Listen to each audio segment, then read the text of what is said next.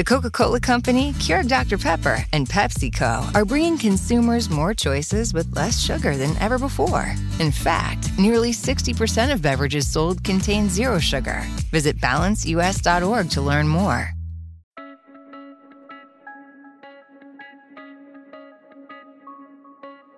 Raramente abbiamo visto un anno iniziare in modo così dirompente, cinematograficamente parlando, come questo 2019.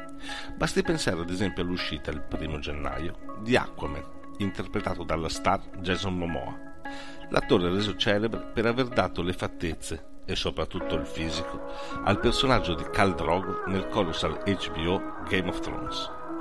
Ma non solo, a metà gennaio, il 17 per la precisione, è il turno di Glass. Punto di fusione tra Unbreakable e Split, Glass porta in contatto 2 tra i film di maggior successo di Shyamalan. Nel film vediamo l'indistruttibile supereroe interpretato da Bruce Willis mettersi contro la bestia, così come il diabolico e intelligentissimo manipolatore interpretato da Samuel Jackson deve cercare di raggirare l'acuta psicologa incarnata da Sarah Paulson. Purtroppo il film non risulta all'altezza di Unbreakable, ma resta comunque una pellicola interessante. È quindi il turno di Creed II. La saga del figlio di Apollo Creed continua, e questa volta il protagonista se la deve vedere proprio con il figlio del russo Ivan Drago, ti spiezzo in 2, l'uomo che aveva peraltro ucciso suo padre.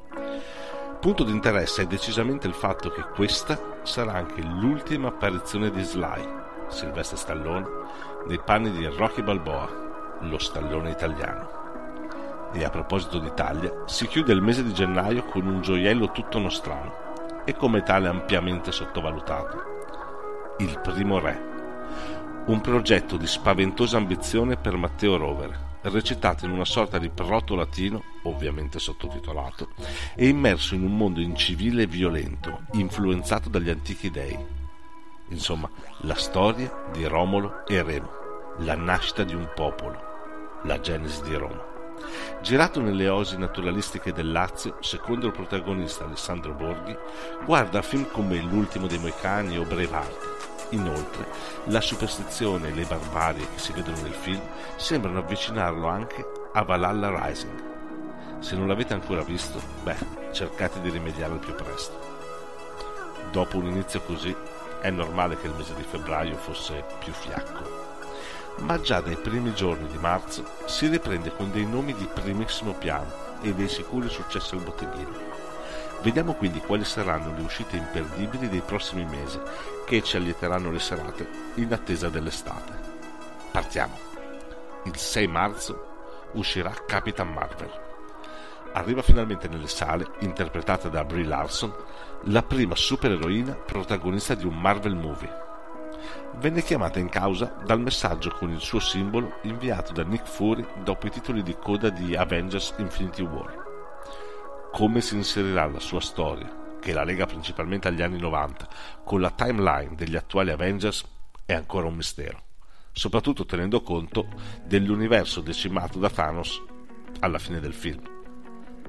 Non resta che aspettare qualche giorno e lo scopriremo. 28 marzo. Personalmente uno dei titoli più attesi. Dico subito che è un remake, tra l'altro prodotto in live action, ma con un titolo così l'effetto nostalgia è garantito, almeno fino all'entrata in sala.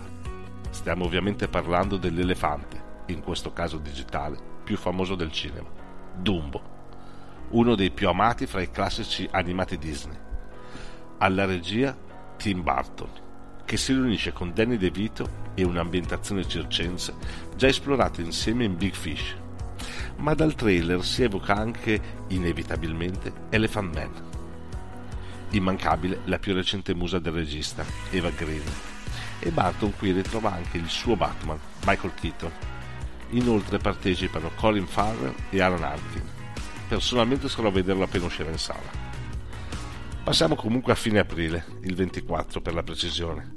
Endgame, signori, les jeux sont faits. Avengers Endgame. Thanos ha schioccato le dita e cancellato metà della vita dell'intero universo. Sicuramente si tratta del più grande cliffhanger del XXI secolo. Ci si aspetta dal film, tra l'altro, l'addio alla saga da parte di Chris Evans, ma anche altri attori dovranno alla fine gettare la spugna di fronte ai nuovi supereroi come Capitan Marvel, Doctor Strange e Black Panther.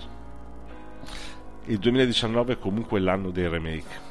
Passiamo al 22 maggio e troviamo Aladdin, altro remake in live action per un amatissimo classico Disney, che promette di dare un ruolo più attivo e al passo coi tempi alla propria principessa, e spazio anche a attori di origine araba, in linea con la sempre più imperante diversity di Hollywood. Sorprende la scelta del regista, Guy Ritchie, noto soprattutto per le sue epopee criminali intrinse di torpiloqui, e dunque lontano sia dal cinema per famiglie sia dai musical. Grande è invece l'attesa per Will Smith, che presterà la voce al genio. Il giorno successivo, il 23, uscirà Ad Astra, l'attesa esordio nella fantascienza per il regista James Gray, con protagonista niente ma po' di meno che Brad Pitt. Tra l'altro è anche produttore. Presentato da Gray come una sorta di cuori di tenebra nello spazio, dove Brad Pitt parte verso le stelle per scoprire cosa sia successo alla fallimentare missione del padre, partito oltre 20 anni prima e interpretato da Tommy Lee Jones.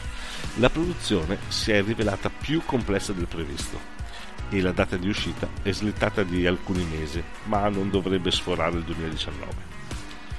Maggio, mese spumeggiante.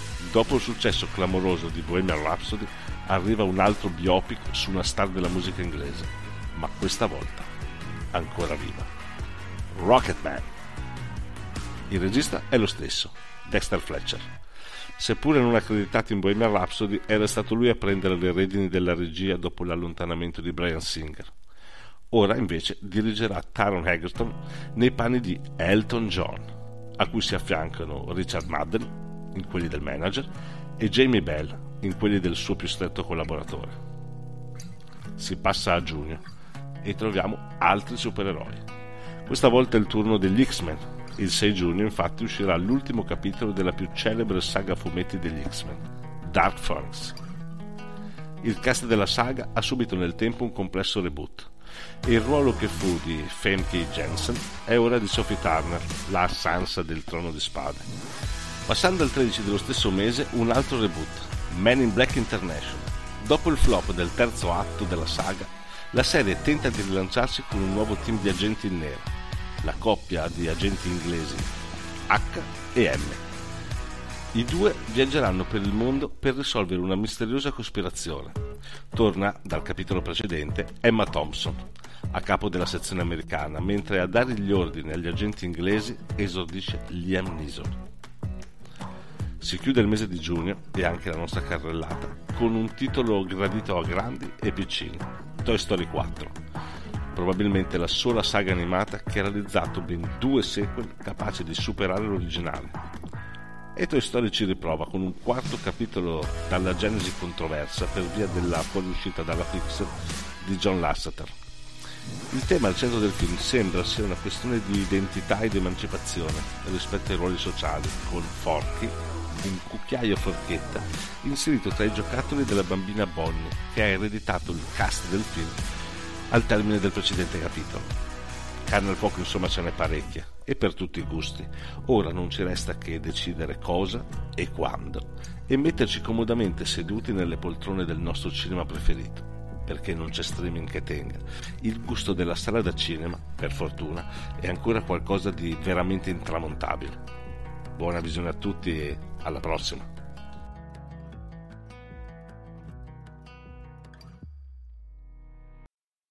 Mobile phone companies say they offer home internet. But if their internet comes from a cell phone network, you should know. It's just phone internet, not home internet. Keep your home up to speed with Cox. Cox internet is faster and has more reliable download speeds than 5G home internet. Cox is the real home internet you're looking for. Based on Cox analysis of Ookla speed test intelligence data, Q3 2022, and Cox serviceable areas, visit cox.com/internet for details.